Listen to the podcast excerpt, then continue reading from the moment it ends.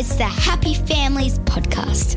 It's the podcast for the time poor parent who just wants answers now. Hello, this is Dr. Justin Coulson. Welcome to another holiday edition of the Happy Families podcast. Uh, a while back, I had a chat with a, a guy who I just have so much respect for, a really, really clear thinker when it comes to kids, big feelings, emotions, and parenting more generally. You might have heard of Andrew Fuller. He's based in Melbourne and runs something called Resilient Youth Australia. The guy is a fountain of knowledge.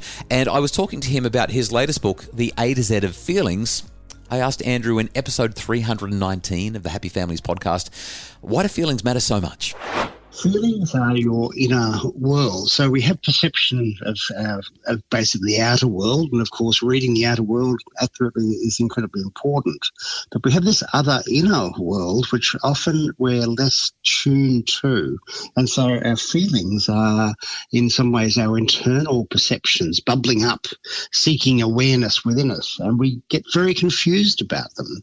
Um, quite often, I think about feelings a, bit like uh, they're guests that show up unexpectedly a dinner party you didn't really even know you were having. And uh, some of the guests are hard to please. Some stay too long. Some don't stay anywhere near long enough. And often we don't have much idea about what to do with any of them. And so often our feelings are signals about what we need or what we are seeking. So one of the really useful questions to ask ourselves about any feeling is what is this seeking from me? What do I need at this point? Now, to confuse it just a little bit more, feelings aren't always true. So it doesn't mean that we necessarily need to believe every feeling. And I'm sure, Kylie, you've had this experience where you've met somebody and you thought, oh, they're a bit dodgy, they're a bit kind of sus. I don't think I'll hang around with them very much. And then later on, you've kind of gone, oh, no, that wasn't kind of the right kind of perception of them at all. Actually, they're a really nice person. And so you get this kind of signal, which is often useful, but not always true. That's a really interesting kind of process. I love the imagery that you've created there Andrew, with this idea of our feelings being unexpected guests that just show up unannounced, and and we have to we have to work through that process, um, and and how you you also touched on the fact that feelings are just feelings and not necessarily true, and I think that that's something that I have had to work personally with in recent times. Learning that process that's been tricky for me.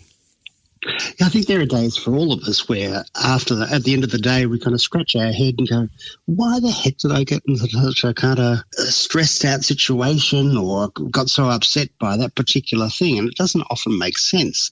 And so, feelings can be related to the the current events in your life, but, gee, we can hold on to some history in ourselves, can't we? That basically means we misinterpret stuff. And if we keep doing that and getting it wrong and believing that our feelings are true, then we can end up in all sorts of bother because we're misreading the world and misreading ourselves in it. And that becomes a major problem.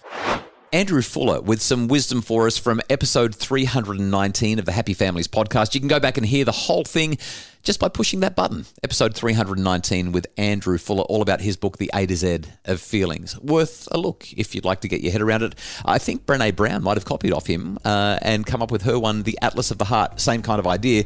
Um, both wonderful books and both full of great ideas for us to to navigate the challenges that life presents us and the feelings that come up every now and again. Starting school is an exciting time, but it can also be a little worrying. The Starting School Activity Book is a printable workbook that will help prepare your little one for the first thrilling school days and give you tips on the best ways to talk about all the new things they're going to experience.